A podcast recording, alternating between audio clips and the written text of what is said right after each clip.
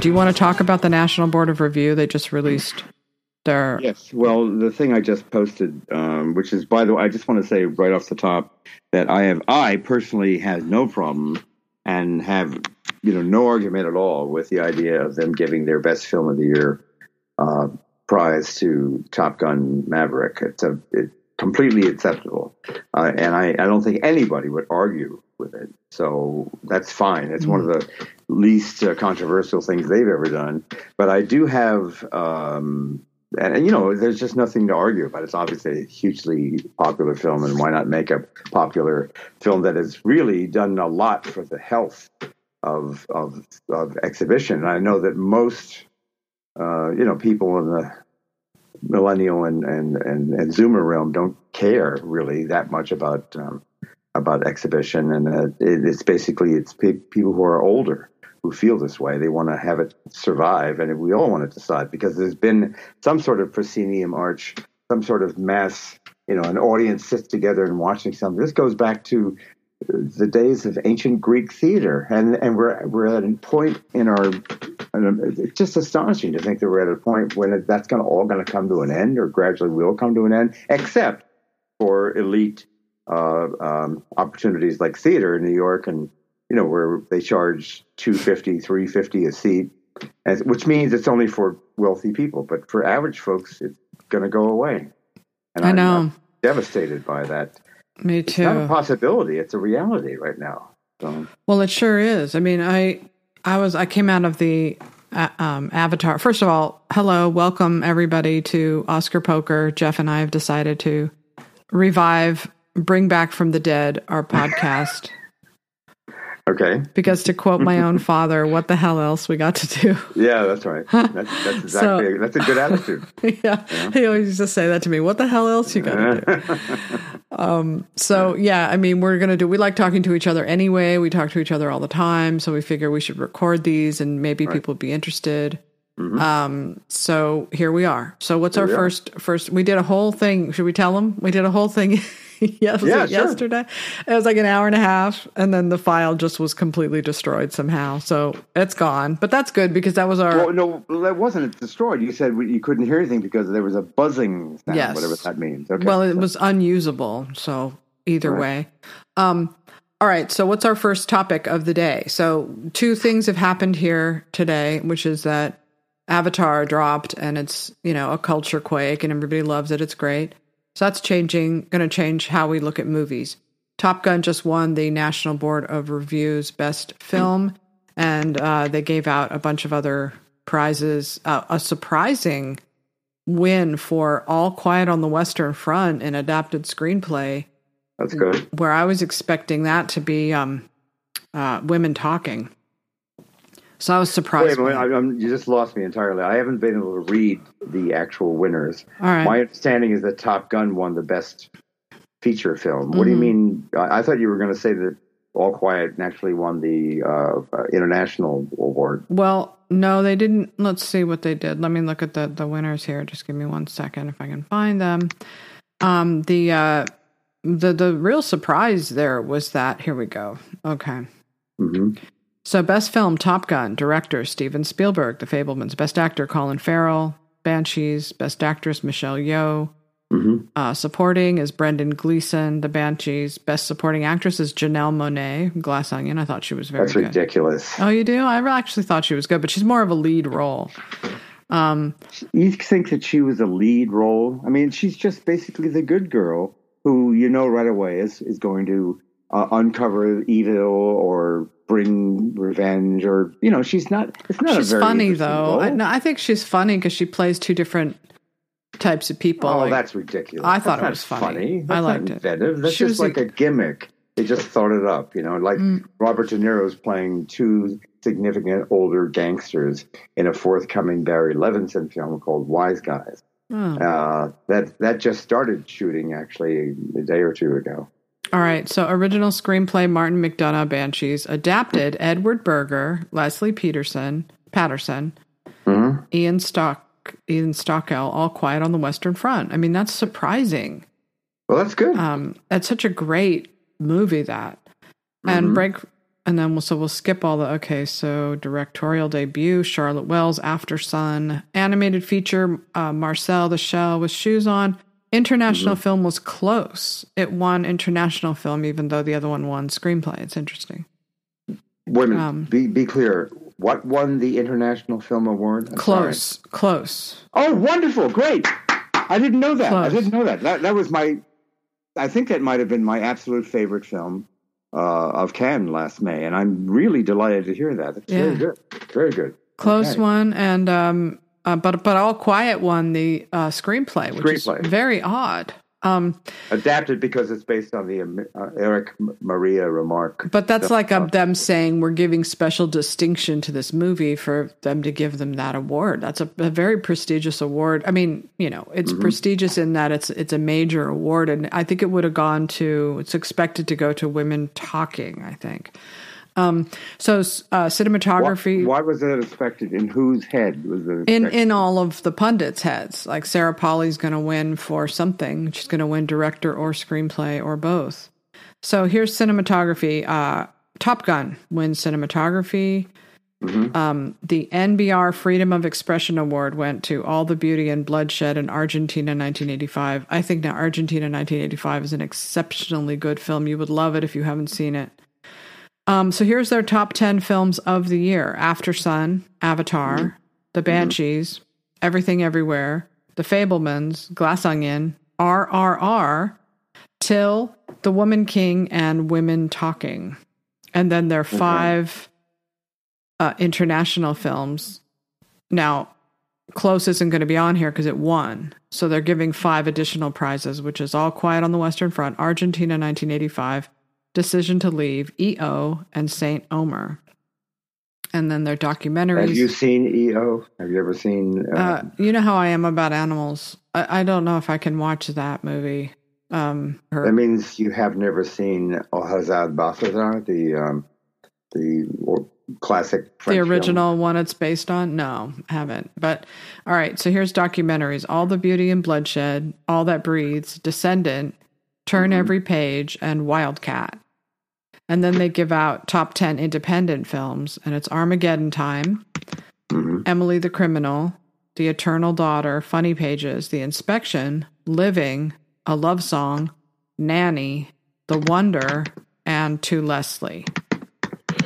You know that every year, and this you have you spotted anything in the way of a significant snub by the National Board of Review, of, uh, Review.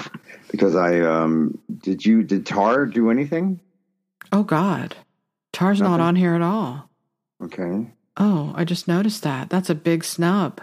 Yeah. It's not on here. Oh, okay. I thought that they were gonna. They always miss one big one, but I thought it was gonna. Personally, thought it was gonna be everything, everywhere, all at once. But Tar is is not on here at all. You're right. Not a single mention of it. No mention of Kate. Nothing. Nothing. That's wild. Okay. Okay. Oh gosh, you just reminded me. I didn't even. I didn't even see that. Mm. Yeah. All right. Well, that uh, I don't know what that means. That means uh, that are they have they ever been a bill? put it this way: the um, the only movie. Mm-hmm. I mean, it's very rare to win Best Picture and not be on this list, but it does happen. Mm-hmm. Like The Shape of Water wasn't on this list in mm-hmm. 2017. So it does happen, but it's rare. You, are aware, obviously, that the National Board of Review, uh, which I, by the way, when I was a contributor uh, for free to Films in Review magazine in 1981 and 80, around there, 79 is 80, 81. I actually attended that as a kind of, uh, I guess I wasn't a presenter, but I was sort of standing around and being the uh, you know, I don't know. I was I was kind of a token uh, uh, presenter or, or an assistant or something, and uh, but but they that organization has been made fun of consistently yeah. for many many years. But you feel, with all respect to them, that it is in some way, uh, at least it's a re- reasonably sensible um, body that chooses reason, make decent choices. Uh, don't you think? Well, I'll I tell you, the, they have been around for a very, very long time, um, since the 30s, or you know, earlier than that, maybe as long as the um, The uh, New York film critics have been around at least as long. Um, the thing about them is they have, you know, despite what people say, and people say a lot of bad things about them, they've had a lot of bad, bad press over the years. It has never made a difference, as far as I could tell. They having the stamp of National Board of Review on your ad always looks prestigious. Nobody looks at that and thinks, "Oh, they're a scam organization." They have a brand and it's always been a good brand, a quality brand. So that's all that really matters to me because that's what how you drive the Oscar race and politics and everything else. Like it's all about Right. perception. If it has a sheen on it, people are pay more attention to it. It doesn't always manifest like that movie that won. Um, I forget what it's called. It has Oscar Isaac and uh, Jessica Chastain. Remember that movie? Um, Yeah, a very a very good yeah, year. that won Best Picture, and it was completely ignored by the Oscars. So it's not like they always have influence, Mhm. but but it is a good thing to have on your ad. That's what it does. It gives you something to put on your ad because it sounds respectable and prestigious. The National Board of Review, I actually take them more seriously because they're not as eccentric right? as the, as the New York Film Critics. I think those guys are are awful these days, and not entirely because I completely respect the award that they gave to Colin Farrell for, for Best Actor. like the Golden Globes, they're a little more. Uh, Mm-hmm. they're a little more moderate in the Academy's direction Mhm. you know and so you know the more the academy leans in the direction of the national board of review and the golden globes the better off they're going to be if they lean in the direction of the new york film critics or the la film critics or something Mm-hmm. they're going to be just too obscure for for the american public uh, the American public doesn't give a shit about these critics organizations. In the first place, they Exactly. don't give a shit about the Gold Derby people. There are a good number of uh, middle-aged uh, women um, who know their stuff, who care a lot, and are predicting uh, some sort of award success for women talking. For instance, like on Gold Derby, uh, Susan King and Anne Thompson and Susan Wloszczyna and uh, who else? Uh, is it Jazz? Is she one of the people? Thelma Adams. Oh, yeah, she Thelma Adams has it in fourth place. Um, uh, so, but it's, it's it doesn't have a prayer. It's a completely, you know, there's this syndrome that we're all familiar with um, that you know critics are completely living on the planet Uranus, on the planet Pluto. They do not have their feet on the same terra firma that you know average folks anybody having even even you know serious film buffs but people who are not in that clique or that club and they just don't know nobody gives a damn about these people that's true No but offense. but um, women talking has uh when we saw it in telluride a lot of people loved it. Like it was it wasn't like women talking isn't going to be a favorite of the film critics. It's it's too mainstream for them. And I, and I'll repeat the story that I told you during Telluride, and I, um, I'm just saying, no other film that played at Telluride uh, sol- solicited uh, or, or resulted in two people that I did not know, just in casual conversation, saying to me, or again, not me soliciting this opinion, they just said it. Uh, one, a, a sort of middle-aged couple who had just come away from it on the walk back over to the park, and another, uh, an elegant, uh, wealthy, white-haired gentleman when we were standing outside the Sheridan Opera House. They both said to me they hated women talking. They didn't say that, you know, it wasn't their cup of tea. They hated it. Now, Yeah. what does that tell you? Well I, I don't know because that's anecdotal and uh, You don't know what it means when people say they hate something. Well, I could find people that hate every single movie that's, you know, like, No, uh, these are not. Not crazy people. They're moderately, you know, well dressed, sensible, well educated people that just said that because they felt so strongly about it. I, I obviously that means it when you have that level of vitriol. Uh, aimed at a film, it's not going to become a, a, a consensus award winner. I mean, people in the in the narrow little club of film critics and the Gold Derby might think that, but it has, means nothing. It has these people mean nothing. They're well, just the thing about the. Oscars is that you have to figure out what movie. We talked about this before, so everything we're saying is going to sound like we're repeating ourselves, but we already talked about it in a conversation that was lost. So, but we'll just mm-hmm. try to recreate what we were talking about. Mm-hmm. Um, but but basically, that you know, the Oscar Best Picture winner is the movie that with the with the ranked choice ballot, which is they should get mm-hmm. rid of 100% get rid of it. Movies are dying, movies are dead. You don't need 10 best picture slots. Just bring it down to 5 and have a regular majority vote for best picture and the Oscars will come back. If they don't do that, they're always going to be like a, you know, a little winner, a little movie that could. Um, they're never going to get a completely sensible, uh, correct opinion. Bring it down to five. Bring You're it down to five. right. They- just forget the uh, preferential ballot. Yeah, Just because it most- never worked the way they wanted it to work. They wanted it to bring in more genre movies. It never did that. It was always these. Um, maybe this year it will, but you know, we had Drive My Car last year. You know, it's like mm-hmm. we didn't need that extra slot for Best Picture. I mean, I like the critics like it and stuff, but I think if they want to save themselves, the Academy, you know, they're having money troubles. If they want to save themselves, they should make the Oscars exciting again. And the way you do that is you have a five picture race and you have everybody majority vote to win.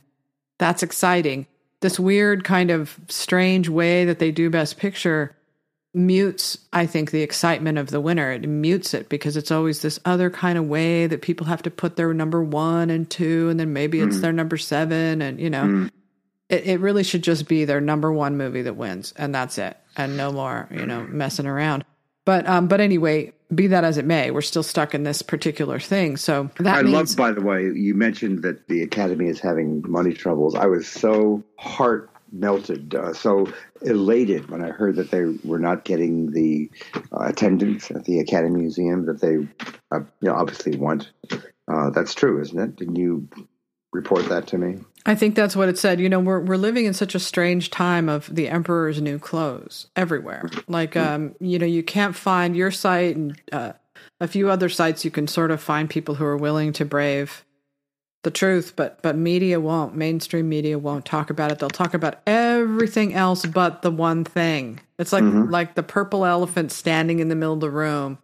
And everybody's like, "Yeah, this is an interesting party. Mm-hmm. Yeah, isn't it? So much fun. I, Yep, you know, yep. having a mm-hmm. good time." And nobody's like, "There's a giant purple elephant standing in the middle of the room." So uh, the Academy, nobody will tell them. So they only get good press and praise for what they've done. Nobody will be direct and say, "What did you just do?" you what did you just do? But um, and and in some sense, there's no turning back anyway from all that. Um, woke stuff is what we're talking about, by the way, in case you haven't picked it up. They basically turned their museum, as Jeff said, into one long apology for their entire existence. Right, woke house. House. And what that means is you go to see a beautiful picture of North by Northwest. You're walking in with your family. You flew in from Ohio. You know, you saved up all this money. I can't wait to go to the Academy Museum. so you walk in, you see this North by Northwest thing, and then wah wah. there's, there's this like paragraph about, and then the, you know, Well, come on, be specific. what it says is it's bad that Alfred Hitchcock used Mount Rushmore because he basically used a site based upon evil exploits Yes. and, and the ignorance of the of the you know the rights of the tribes that live there. And so we're Yes, let's sit here and feel it. shame. Let's all feel shame. Let's sit here and feel shame about this. Oh, isn't that a shame that they did that? Yeah. I mean, they made it like the Holocaust Museum. It really was. It was like you know we're this is really bad. yes, we love Alfred Hitchcock and. It's like, but look what they did. Those people, my God. Aren't they horrible? Yeah. And so that's made it impossible to. I'll never forget the day that I went. I went on a press preview, and this guy was walking around the museum with his phone to his ear, and he was like, "They just, it's all gone." It's all gone. There's no Warner Brothers. There's no Louis B. Mayer. There's no, you know, Um, but I think they're trying, going to try to. Right, see, they're, they're they're they're totally balls to the wall. These people, like they are being held hostage mm-hmm. by activists who demand this kind of depiction because of the donors of the museum are people who value their own image more than anything else, and so mm-hmm. the museum has to reflect that. They care about what they look like, how they Right. come off, and they don't want to be like you know white supremacists. Right. So, But yeah. it did. Uh, what about being um, uh, a culture that at least understands and appreciates the fact that this that Hollywood was built by Jewish entrepreneurs uh, and businessmen from largely a Jewish community, and that's the uh, they were the founders. I mean, there was a significant book written about it, as you know. You know, you know, uh, an industry of their own. And Neil, they don't understand their role in culture, in history. Their role isn't to be activist leaders, social justice warriors. Their role isn't to school and educate people on all the terrible things white people have done. Their role is to celebrate something that Americans, all of us, are proud of. And and the only value of that museum is for people who love the American history in movies and to go and see The Godfather on the wall, you know, and yeah, right. Titanic. By the way, and, you would know. you mind passing along to the people who are listening to this that there a, you had a head banging argument with a certain person who is telling you that the, the whole concept of woke is completely imaginary and in your head Let's just let's just name. That's everybody. That's person. everybody on film Twitter. That's basically how you mm-hmm. get into that struggle session where everybody outside of the little group, all these people, they have their own images to you know mm-hmm. to manage their own platforms. Mm-hmm. So they don't want to be known as a bad person or a racist. But this particular person, he's already thought of that way. He's already been discarded. he's completely discarded. He's like, we don't care about what you think you have no but but at the same time he's still trying to be in that be acceptable into the circle you know of like yes you are an acceptable person and you use all the right terminology and you're you know but anyway mm. he was in denial about the fact that the movies people are turned off now and any mm-hmm. person in america if you said to them why don't you watch these movies anymore why don't you watch watch the oscars they'll all say exactly the same thing they'll say they're too political, they became too woke. Yep. yep. Everybody will say that. It doesn't matter if they're white or black or whatever, they'll all say the same thing. The only people who don't say that are people inside, people who work in the industry because mm-hmm. they're too afraid to say it. That's exactly how it is. The book that I was trying to think of that um, is called "The An Empire of Their Own: How the Jews Invented Hollywood," and it was written by Neil Gabler, and it was published in '89. It's a pretty well, long time ago, and it's part of the legend and, and, and accepted legend of, of Hollywood. And the Academy Museum completely ignored it and they had to be kind of pressured or lobbied because they only after some months of people saying what happened to, to the Jews who founded this. There's mm. no mention of this. Well, uh, here's the said, uh, okay. All right, we'll do a Jew, we'll do a Jewish wing, or we'll do a Jewish exhibit if you guys insist. I mean, the main thrust of the Academy Museum is and should be about how Hollywood has been bad, has been cruel to uh, to people well, of color, to to Native Americans. But it's That's still, it's, I mean, the the line I keep coming back to, and I I really love, you know, I have a high admiration for the Academy. The people who run it, I think, are really good people and nice people. They have good intentions. I'm not going to say that they don't, but let's just say that it's still the flea circus. It's like that line in. Um, Jurassic Park where he's talking about the dinosaurs being, you know, that he he, he had a flea circus and then he wanted to make a, a dinosaur park and bring them back, and she says it's still the flea circus. Like mm-hmm. the the what they're doing now is exactly what they did back then because everybody knows that the Jews might have ran. I'm half Jewish, by the way, so I can say this without sounding anti-Semitic. But um, the Jews ran Hollywood, but they hid the Jews. The Jews weren't in the movies. They weren't the movie stars. They were completely invisible people. And so now it's still the flea circus because Hollywood's still run by white people. it's okay. just that they're hiding it. They're hiding it. Mm. They're pretending that they aren't. They're saying, look, aren't we so multicultural and diverse and inclusive? No, not really. You're not. But um, but but okay, we'll play along. they're not. They they they they have put a rule in that as of as of 2024, uh, you can't um, being considered for an Oscar unless you've had X number. No, of- I get it, but I'm just saying it's still the flea circus because if you line up everybody who's running Hollywood, you're going to mm. see one color. I'm just saying. Uh, but you know, I think that um, so I think what they're doing so is. What are you saying? You're saying you're saying that they should just put in people of color and people who are Native Americans, or no? I'm saying it's still the flea circus. It's still the flea circus. I'm saying that they're they're still pretending. They're still pretending to be something that they're not. And the thing is, is I understand and appreciate their efforts, and I don't. I think their efforts are good in terms of you know making sure that that people aren't being marginalized or left behind or not included. But to pretend otherwise is where I have a problem. The pretending, because I feel like they're using people of color as shields, and it bothers me. Like, not, oh, sure. Right. you know, like here, I'm just going to put this person of color in front of me hmm so that you won't see me and my power. Um, and I'm going to pretend like that's who we are. We're going to put up this image of ourselves that Right, this is what we actually are, but it's not what you are. hmm You people living in Malibu, that is not who you are. Hmm So I'm just saying, like Right. it is still the flea circus. I, I think that once they start understanding the the numbers, you know, how many people in this country are still a white majority, but even you know, the people who are who who's watching the Oscars, you know, who who's buying tickets to the movies, you know, and what do they want to see? Well, they like the same kind of movies everybody else likes, you know, good movies that are based in in authentic storytelling. They don't and have to, you know. most of the people out there, not just Zoomers and millennials, but most of the people out there have come to the conclusion that they're not really interested in good stories and good movies the way they were in the days of Good Will Hunting, which I recently resaw, which, you know, up until roughly 14, 15, 16, somewhere in there is where it all started to, to change. Mm. And I don't think, um, I don't think you put the toothpaste back in the tube. I, I wish that we could, but I don't think it gets fixed. And uh, most people have written it off. And, uh, I agree. I don't think that you do either because it's it's it's the uh, we, we're in a situation of a, of a red scare kind of thing where yeah.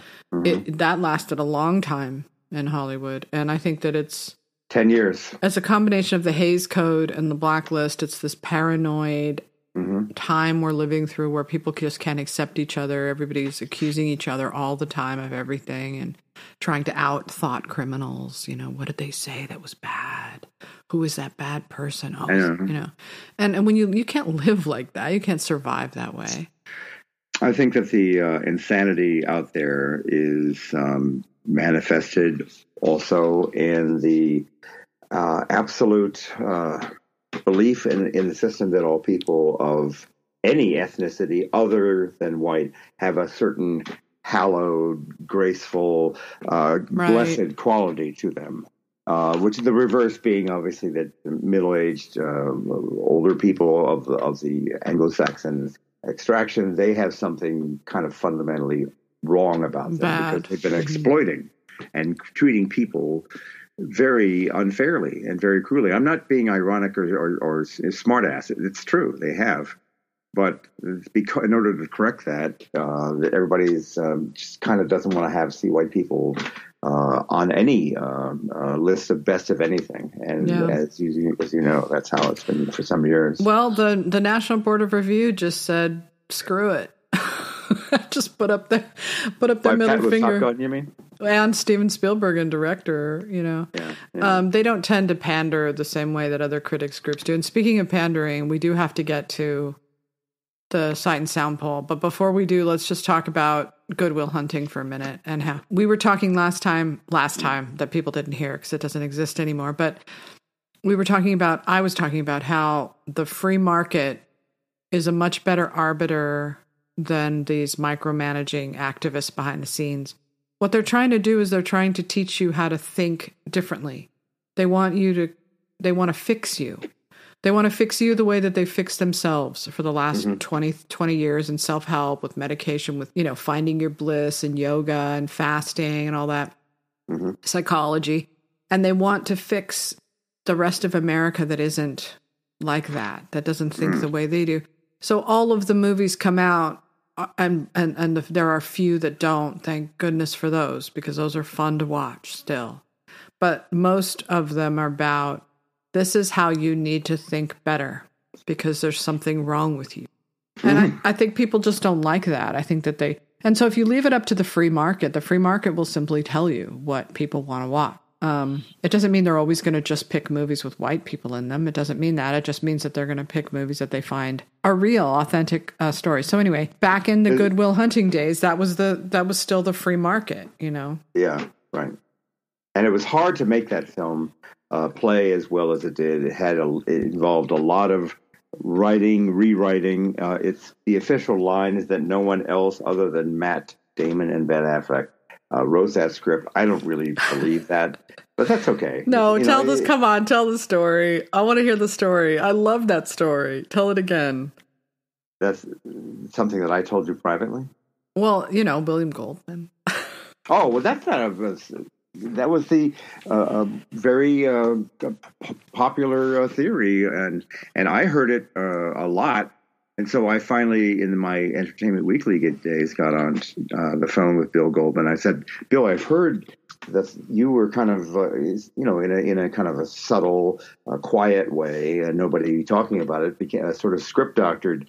Good Will Hunting to a certain extent, and I don't say rewritten or, or made it into a Phil Goldman thing, but you know, you you gave it a punch up, and and he said no, that's not what happened, but he did get on the phone right away to his agent and to people in the community to Harvey. I just got a call from Jeff, and he has said this, and if he's saying this, then I you know that other people are going to be mm. saying it. I just want you to know this is going to be out there. Now I don't know what the truth of it is, but I, I know that he there was some alarm when I when I called him about this, which was sometime in '97, right? Actually, no, wait, but that wasn't my um, Entertainment Weekly days. I was writing for the LA Times Syndicate, and I had not begun my very first um, online column, which began in '98. So yeah, it was '97. So anyway, that was what happened, well, and it was it was bandied around. Everybody was talking about it, or presuming there was something to it. Well, the reason is because that's the kind of thing that can derail an Oscar win. If it's if it becomes a big yeah, if it becomes a big enough story, if there's some competing studio that um you know that that wants to win that award, they could say, "Oh, remember when um Kathryn Kathryn Bigelow uh the, mm-hmm. the, the the rumor was that she didn't really direct the Hurt Locker that um who said that? It was just one of that. the rumors that was going around at the time. But 1997 was Titanic anyway, so it didn't That's really right. matter because um, mm-hmm. Titanic was going to win everything. So, but it didn't. It didn't win the best original screenplay. Nope, sure didn't. So that was that was Ben and Matt. That was one of the best moments of that show. They were so elated and they were so jazzed up and energized. They were talking about everybody that that they wanted to thank, including Harvey Weinstein. Oh, yeah. everybody just loved the whole moment. That was one of the the best of the of the night, really. And, uh, and that's that's the thing is that uh, oh we should add that Titanic wasn't actually nominated, but so the other nominees were Boogie Nights, The Full Monty, As Good as It Gets, mm-hmm. and Deconstructing Harry. Back when Woody Allen wasn't a pariah. mm-hmm. Okay, so speaking of Woody Allen, I mean you know we could talk endlessly about everything, but mm. the Sight and Sound poll has totally zotzed Woody Allen from it, its entire lineup. Yeah, no more Manhattan and no more Annie Hall. So that's the there. That's out as far as that. But this is a progressive takeover of the whole process. And here's what Armond White said about this in a piece that uh, posted on the seventh, which was yesterday. Is today the eighth? I can't. Mm-hmm. Anyway, he says quote, and his, he's an eccentric fellow. He's known as Harmon Armond, but he did say that the film loving tradition of Britain's Sight and Sound magazine, which goes, and, and this poll goes back to 1952, every 10 years, he says that tradition is now over. by, by announcing the decennial poll's latest results, Jeanne Dielman uh, t- tops the list now, as Vertigo did in 2012. Sight and Sound has ruined its trustworthiness and is no longer a reliable consensus as the poll has fragmented film culture into political sects. That's an mm. absolutely mm. accurate and and and you still have people saying, "Wait a minute, I don't know about this." Who yeah. knows if they gamed it or not? You know, it, obviously it became a political thing deliberately on purpose. Uh, but you know, there's there's not much more to say about it. Everybody's all, all, you know sort of been huffing and puffing about it for the last several days. But, well, it, it, it reflects the times we're living in so perfectly, right? Because mm nothing reflects it more than that. Like 10 year, 20 years from now, you look back at that and you go, oh, yeah, okay, that was what mm that was. like, mm-hmm. you'll know mm-hmm. immediately what it was. I mean, it's humans are weird. Like, like trends, you know, they, they spread through human beings right. like a virus, really.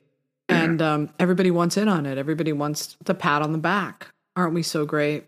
Mm-hmm. We, we smashed the patriarchy. We have now proved that all along, women mm-hmm. were actually the better filmmakers. Who knew?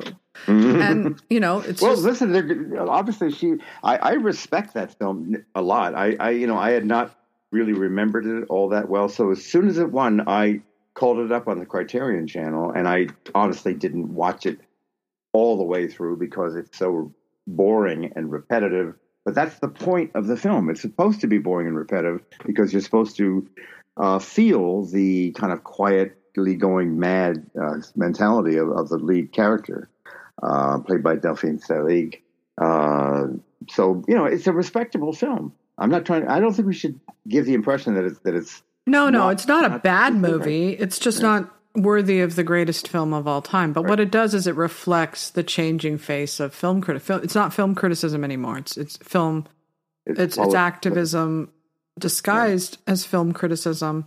Mm-hmm. And it's it's a it's it's weird. It's weird, but it's it's a change. It's a move through time uh, that is offensive to a lot of people. But haven't they always been right? Like when I think back on um, you know, as we go through the the canon of, of films or best picture of anything like that, and you look at Hollywood before the Cahiers du Cinema came in and changed film criticism, right? When mm. they when they finally saw Alfred Hitchcock as like an artistic genius, which he is, Mm. And and they sort of re they changed how people t- talked about film, how they saw film. Back when the left was actually cool, it was a counterculture. now when they're like Puritans, mm. but um, but back then, you know, the idea was to break free from convention, to break free from the the oppressiveness of of Christianity, mm-hmm. which at that time was like wokeness. It was in everything. Like if you think about "It's a Wonderful Life," he prays to God. You know, the the religion was so much so ubiquitous in American film. It it really was the way their moral their moral compass.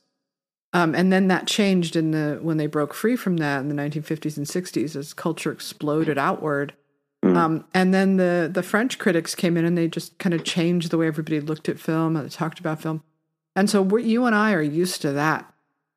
We're used to mm. that sensibility. But now what you have is a reversal to go back to the God days, except for it's not God anymore. The religion is the religion is, is wokeism, right? Mm-hmm. They have the answer mm-hmm. and they want to spread the word. They have caught the rapture mm-hmm. and they want to bring everyone into it. They want everybody to believe what they believe because they've solved all the problems of humanity now. Just one last thing. If you look at Vertigo and you look at Citizen Kane, both of these movies are critical of their protagonists. That's what's so genius about them. And that's why they got better over time. That message resonated with all of us because it was so interesting to watch these complex characters mm. who were like undone by their own mistakes or their own vanity or whatever it was.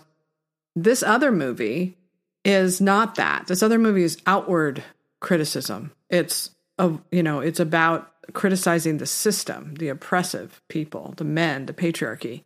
It's not about criticizing. If, if it was about criticizing the female, I would like it more, you know, but, yeah. but because I'm not interested. Bauman, uh, the, the character played by Delphine Seyrig is basically trapped in this world that she, she, she's devoted to her dull, witless son.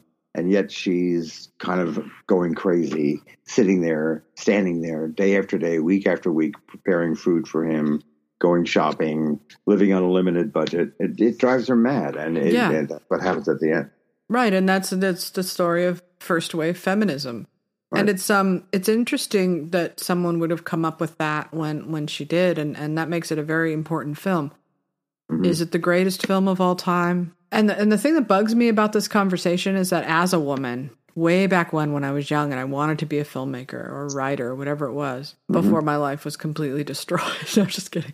Um, I never thought I would I would like to be a woman so that one day people would say, okay, she's a woman, so that means I have to boost her up a couple of notches and pretend that she's better than she is because mm. otherwise we don't have an equal society. I always thought I want to be as good as Woody Allen. I want to be as good as Martin Scorsese, and I want everybody to say she's as good as them. And you walk out of a movie like like Avatar mm-hmm. and you just look at the mastery of the filmmaking there and the directing and the action. You mean the the one you just saw? yeah, Avatar, Avatar Two: The Way of Water. Yeah, and I mean, I you know that's what I talk about, like with the Emperor's New Clothes. It's like, okay, so that's the high bar, right? And that's what you want to be as good as. And if you're not as good as that, don't pretend that you are. Don't pretend that they are, just to make yourself feel better. Like, don't do that. That's patronizing. That's bad for for women, for artists they have to be able to compete. Like we were talking about Good Will Hunting, that was good because he was competing against other great filmmakers.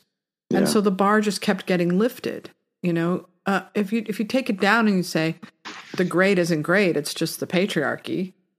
Then where does that take us? Let's go to Avatar quickly because uh, the discussion we had yesterday was I f- sensed immediately from the reactions because they're quite euphoric. Uh, there's one person who has told me that it's dazzling for for him, but the fact is that it's a thin movie if you you know just regard it in terms of its basic elements. And that was not impressive as far as he was concerned. But it's dazzling to watch uh, as the first one was. So Yeah, it, um, that reminds me of um, Amadeus. You know, too many notes because it's like that's funny.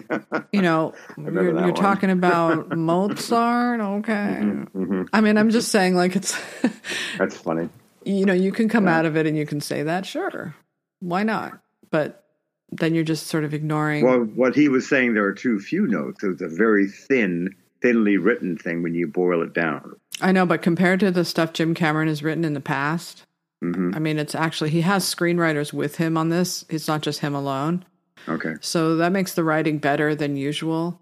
Oh, that's good. That's good to Um, hear. It's not a no. It's I mean I don't know how what kind of complexity he's looking for here. I mean, it's pretty basic, right? It's like mhm. Jim Cameron loves and cares about the ocean, Mm-hmm. natural world, and he wants to make a movie that everybody on this planet is going to see. And then if they're going to see it, he wants to make sure that they understand Mm-hmm. the beauty of whales, for instance, or you know what what whaling does to whales. And and I, But you know, it's not really whales, you said. It's some avatar creature that reminded you of a whale. but it acts like a whale. Might as well be a whale. It doesn't look, Okay. it, you know. I mean, it's that is what the story is. And and I sat next to a guy who's a film critic. Um, Mhm. and when it was over, he he said, "Oh, that's a really good family family." that's a put down. Yeah, Yeah. it's a put down. It's a put down for a certain kind of person who um uh is looking for more from movies than that. Mhm. You know, and and you know, there's a reason why superhero movies have become so dark.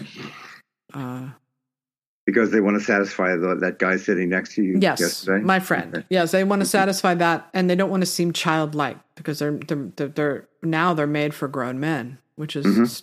you know, and so they want them to be. But Avatar is made really for everybody. Anybody in any country can watch this movie. That's why it's going to make a ton of money. That's also why I, it seems to me that people are going to want to vote for it because it's a, uh, a more of a universally themed film. It's Yeah. not just about we're number one, the military, the U.S. military, yeah, the, which uh, and the and the uh, you know and Maverick and and what everything it's saying. And it's going to really be a revitalizing movie, at least while it's playing. And I would think that if you want to celebrate something and give it an award, why not? Why would they not? But he and he does it without without just like with Top Gun Maverick. Both of these movies, they might have some sort of message in them, but they're also not woke, quote unquote. Woke. Yeah. What I mean is, they don't mm. like deviate from the main story to tell some other story about you know a trans character or racism or something. They just stick to what they're supposed to be. And you know, in Avatar, men are allowed to be men, women are allowed to be women. You know, there's no like the women replacing the men. Um, so Let, us all get down on our knees and thank, worship Jim Cameron for not putting a trans character into uh, Avatar 2 because I think that's wonderful. That I was waiting do- for it. I thought there was going to be one. Mhm. Um, I really, but but then you have to. You're you're crossing species already. Like you know, um, but it's um it's a it's a I think just a beautiful film. But but more than even its beauty and its deeper meaning is just the the dazzling. I mean, that's the word dazzling. The pure expertise of this gifted film director who is Mhm. just absolutely at the top of his game, Mhm. which is hard to believe. So you you earlier today posted a piece that gave full respect to Avatar 2 as a uh, probably going to be Best Picture nominated, but you also are holding to your earlier uh, prediction, intuitive, intuitive as it may be, that that, that women talking an absolutely anti-cinematic talk fest set in a barn over in the in the dark hours.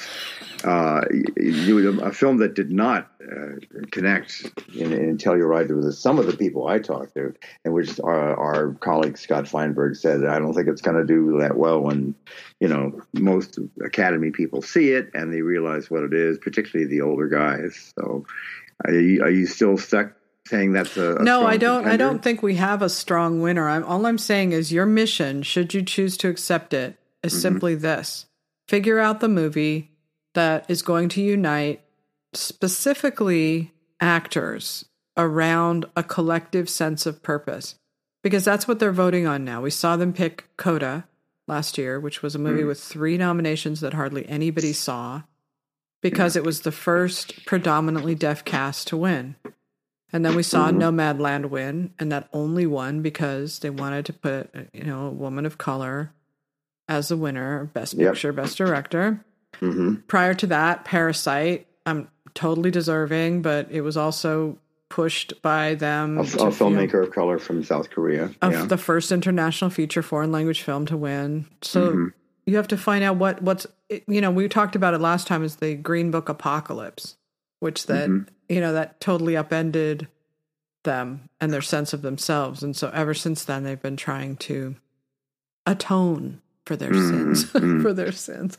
So, no, I, not a, they don't have anything to atone for because they were against it. What they're trying to do is have their revenge and make sure that nobody thinks about giving a film a completely harmless uh, likable, uh, you know, film that really has a lot of uh, of, of, of gen- gentle feeling and, and and love at the end, particularly the Christmas moment.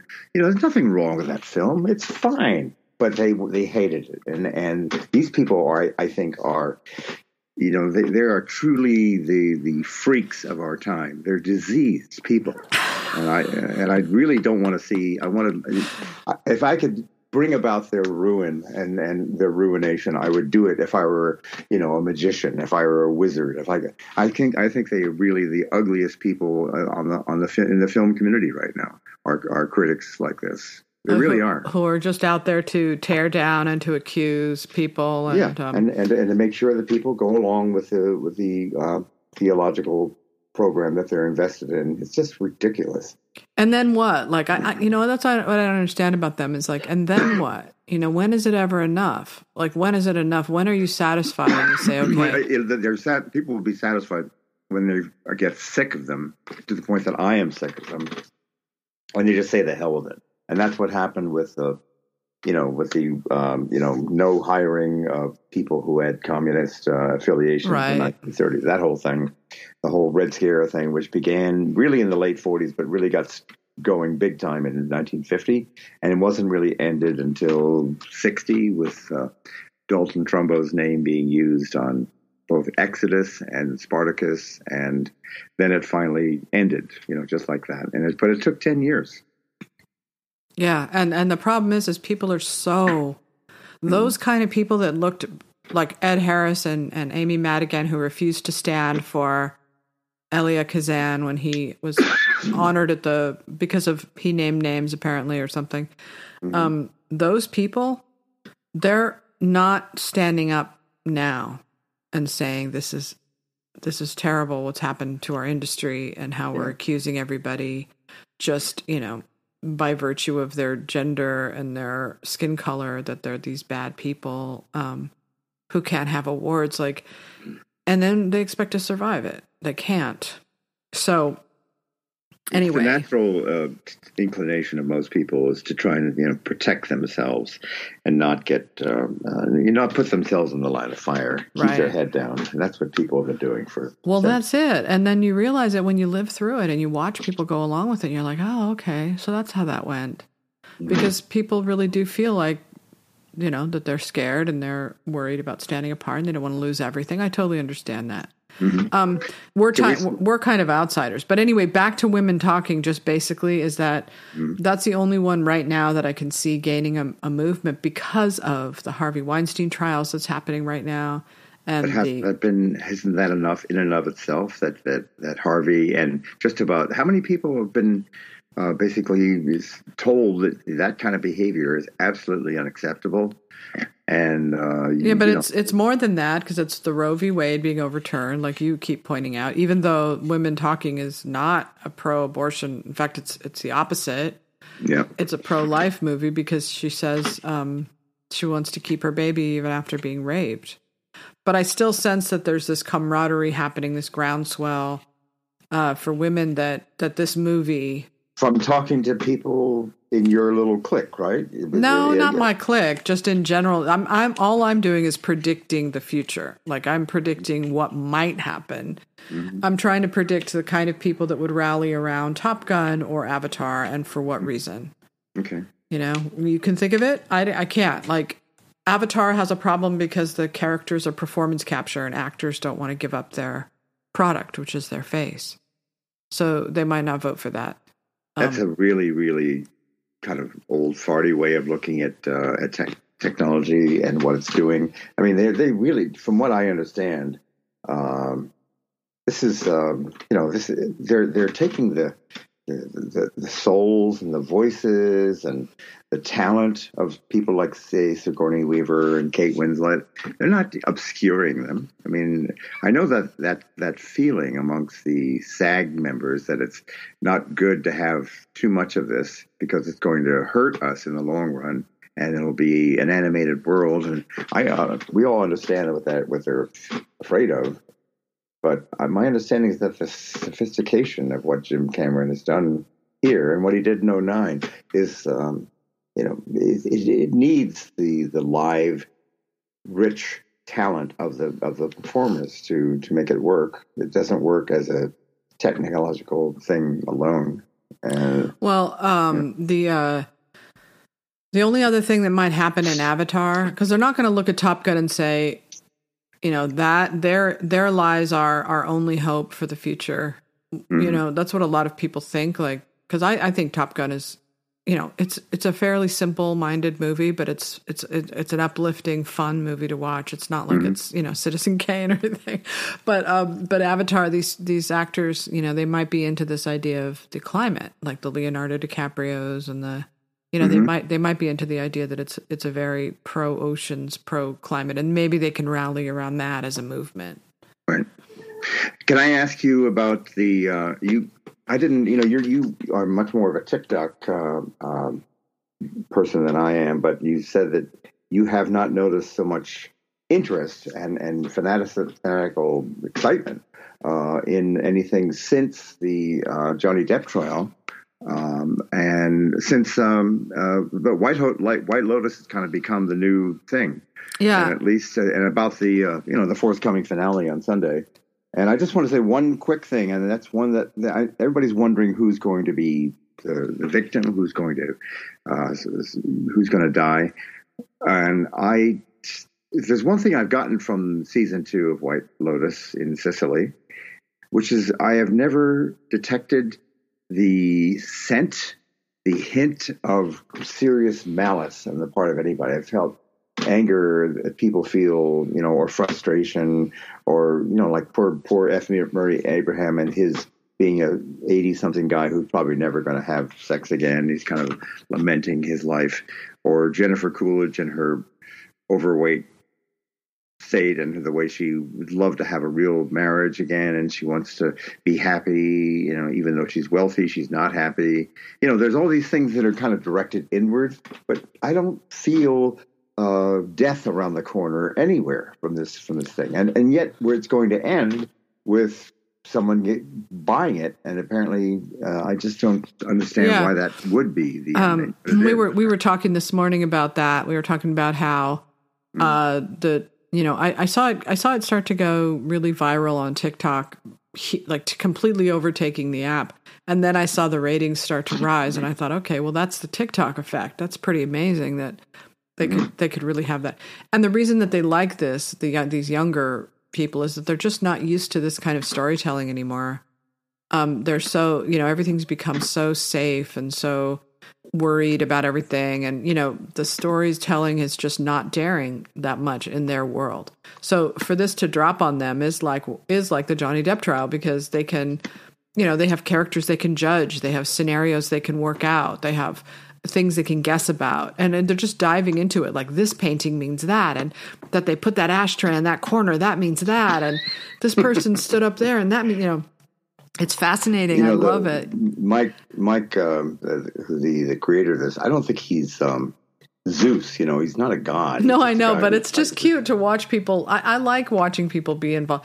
You know, it's the only kind of sense of having a water cooler event that I get anymore is on TikTok when something happens and and people are into it. So it makes me more into White Lotus that they're so into it. It's fun. However, I will say this about him is that he uh, the first White Lotus, the death in that is not a deliberate. It's accidental. So that's what he is. He's about absurdism. So the people who die, they're not going to be I don't think die they're not going to die because of malice. They'll die because of Oh happenstance. no, I, that's that's something that's a good point. But uh, if it were an accidental thing, it would almost certainly just involve one person. But the- it is said by the uh, by the male concierge at the film that after the body has been found floating in the water, uh, um by by Theo James's uh, uh, wife, what's her name again? Um, um, Meghann Yeah. Fahy. She's the character who, who finds it. Uh, they, it is mentioned that other people have also died, so there's Yeah. a plural involved here. Right. That seems extreme, given And- what you know. Well, we know there's a gun, right? And we know that if there's a gun and it's got to be used. So someone's getting shot.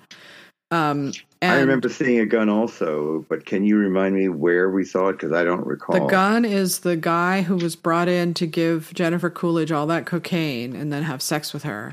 Oh, he has a gun, right? Because he's Yeah. a drug dealer and he has to protect himself. And they that. mention mafia, so there's some mafia maybe. Yeah. I, I could see a scenario where Portia tries to jump in front of Jennifer Coolidge to protect her and gets shot. Like I could see something like that happening, some sort of twist of fate that kills somebody. I don't mm-hmm. think it's going to be like, you know, a lifetime movie or anything where someone's going to strangle somebody. But I don't Okay. know. I mean, I I'm just depressed that it's ending, that's all. because too. it's so and, good. And as we also said before, I, it seems to me that with someone meeting their doom next uh, on Sunday, the final episode, number seven, but it seems um, unfortunate that, that he hasn't writ- written it so that that the, the big thing happens.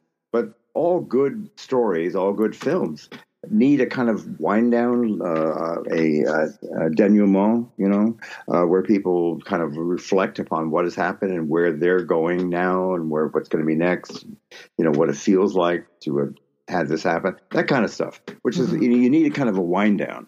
But it seems like all they're going to be able to do is show the shocking ending and that's it. Well, I guess we'll see. I mean, if I had my choice, it would be three hours long for the finale.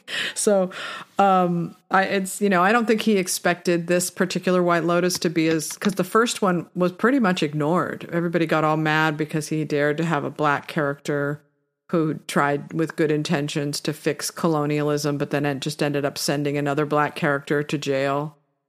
Um, they didn't I was like mad in particular because of the uh, uh, somebody shitting inside a um, Yes. you know somebody's uh, suitcase, which I thought was ridiculous.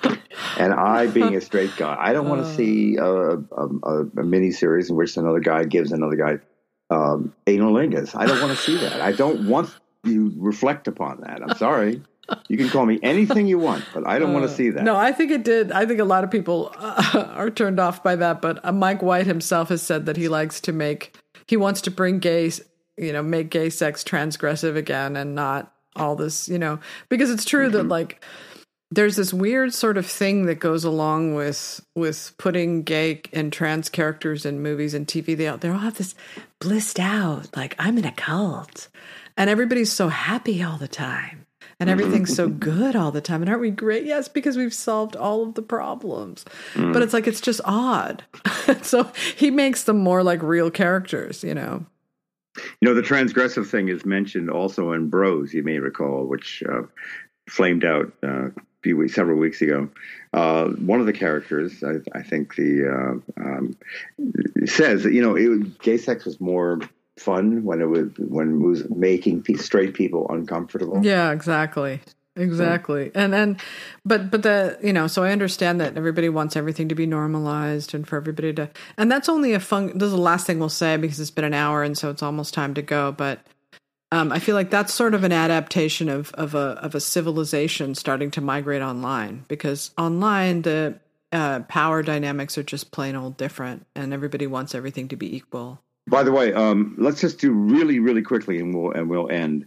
Uh, here are the Gold Derby faves for Best Picture. You've saying it's kind of a weak year, but I think you have to acknowledge at this stage uh, that Fabelmans is really feeling kind of weak. It's still at the top of all these lists because they don't know what else to put up there. But I think that the fact that it hasn't connected with audiences, it certainly hasn't connected with uh, with um, millennials and, and, and Zoomers and it's probably not it's not like connecting in general. And i, I think it has to be acknowledged that that has happened. Well it's and it's I, part of the great you know the great sucking under of of movies that david Poland pretends isn't existing. Mm-hmm. that it it is. They're i'm sorry but hollywood has a branding problem. People yeah. are you know like people don't want to get get all out there, spend 40 bucks, sit down, mm-hmm. maybe get COVID. What hurt Fabelman's is obviously the box office hurt it. Mm-hmm. And it hurt the Banshees too, both those movies. Um, and Tar. None of these movies made money. And um, and so if they're on streaming, it doesn't and they're on Netflix, it doesn't make a difference. But if they like Glass Onion got the reverse boost because it made money, right?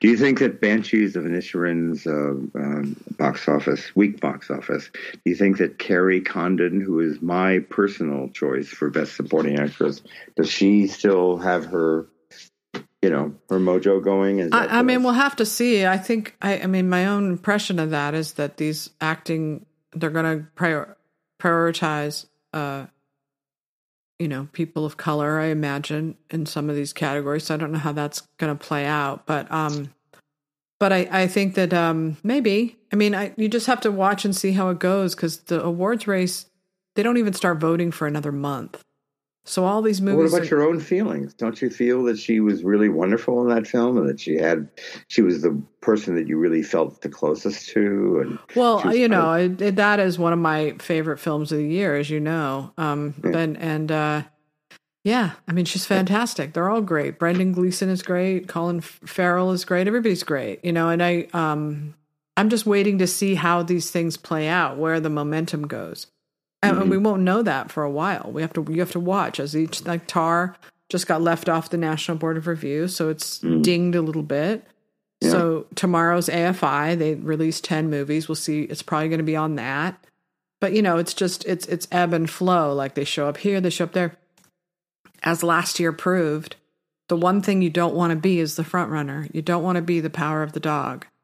Yeah. Heading into the race because they're, right. they're not going to win. Mm-hmm. So, what do you think of? Um, I mean, why do they keep putting uh, people like Susan King and Anne Thompson? Why do they keep putting the Woman King on, on their list? They must know these are not personal preferences; these are these are predictive. Why do they keep putting the Woman King there? Well, I think it has a good chance happen. too. I mean, yeah, it does because of of who's connected to that movie. Whoopi Goldberg, um, and the, the publicist is really good, Leah Yardem, and uh, and it's you know it's Viola Davis. It's an all female cast. It's actually, you know, I, I, mean, I could see it getting in. You only need like a hundred so people to say it's the number one movie of the year for it to win, get a spot in the nominations. And the narrative that that country in uh, that that nation in Africa was was very very seriously profiting from the slave trade back in the 1700s, 1800s. Yeah, I thought that that, that would be. I thought that would be a problem when I sat down to watch it because I was thinking they're never going to pick this movie because it's so blatantly historically inaccurate. But when I mm-hmm. watched it, it's so it's so sort of fantasy based. It's more like I think a it would make a great animated movie, or it's more like um Black Panther, Wakanda Forever. So I don't think people are going to look at it for historical accuracy. It's much more focused on the relationship between Viola Davis and her her daughter. Okay. It's not so focused on the history of it. Um, but I think what's jazzing people it's is based upon history, but it's not focused on it. It's not focused on it to where you know it it I think it, it was intrusive in the plot. But I also think that, that people are jazzed about this idea of a woman directed, woman written, you know, starring women. That's all Nothing going to do with the movie, just the political symbolism, and which is why the people laughingly still have you know Wakanda forever is made possible. That's again ridiculous, but that, it doesn't stop them. It's the combination of, you know, I, I don't know how that's going to go. Like those two movies could totally cancel each other out because they're so similar in that they're both, you know, actiony fantasy. Af- African nations, strong women, Yeah. Costumes are Right. similar and, you know, it's it's it's kind of a thing. Like if there was just one or the other, it would have a better shot. So Hmm. I guess we'll see how that goes. I'm sick of listening to myself talk. I'm sorry. anyway, um, it All was right. fun talking with you, and uh, and we'll see how this goes. Maybe people will hate it, maybe they'll love it, but at least we know that if they want to scream at us, they have to pay. Oh, well, but Not, this time. And by the way, I, I just wanted to also say that this weekend, we haven't mentioned this, but this weekend, finally, after hiding, I mean, I've literally, uh, I'm, I'm not going to, I'm just going to say this openly. I've, I'm, I have a certain uh, uh, polite and and and and um, uh, you know mutual affection relationship with with um, um, with the director of the Whale, um, and I um, been saying to him, I said to him a couple of times, I'd really like to see this. And they won't. They, I can't. I, I'm getting invitations from just about everybody. I couldn't get a single invitation, and they because you know I guess they think that I'm going to you know can't see past the obesity factor, but, uh, uh, but that's what it's about, isn't it? See it past the abuse. That's that movie. The guy is like 500, 600, 700. 600 pounds. Yeah, no, he's huge. About uh, I had no idea that movie would affect me emotionally as much as it did. I didn't think it would. I had heard that it was bad and everything, but I was like sobbing by the end of it. I couldn't believe that uh, that it it got me the way that it did.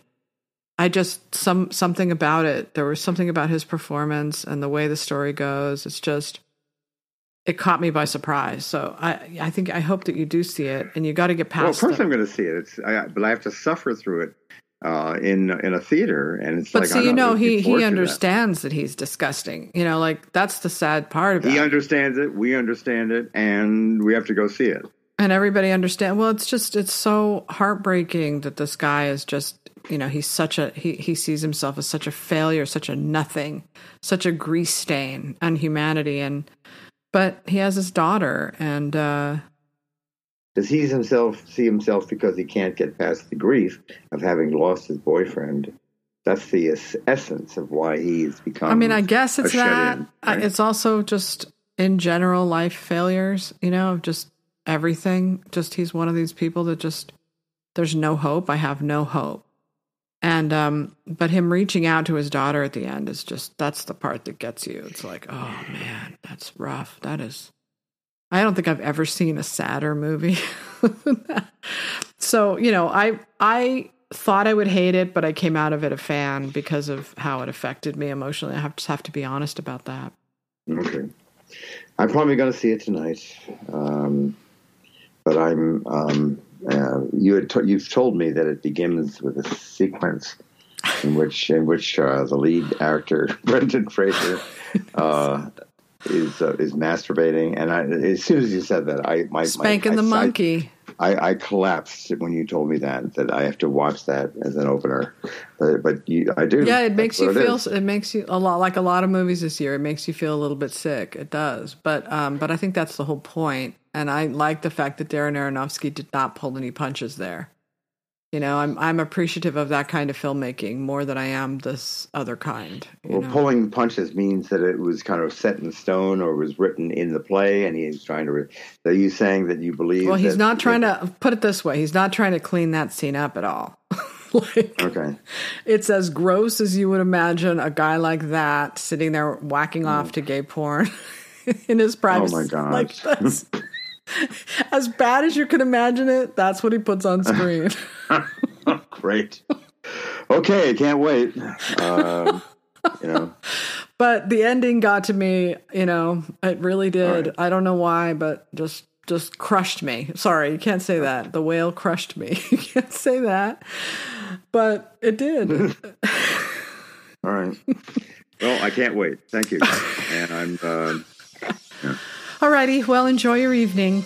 Okay, you too. Take care. All right. Bye.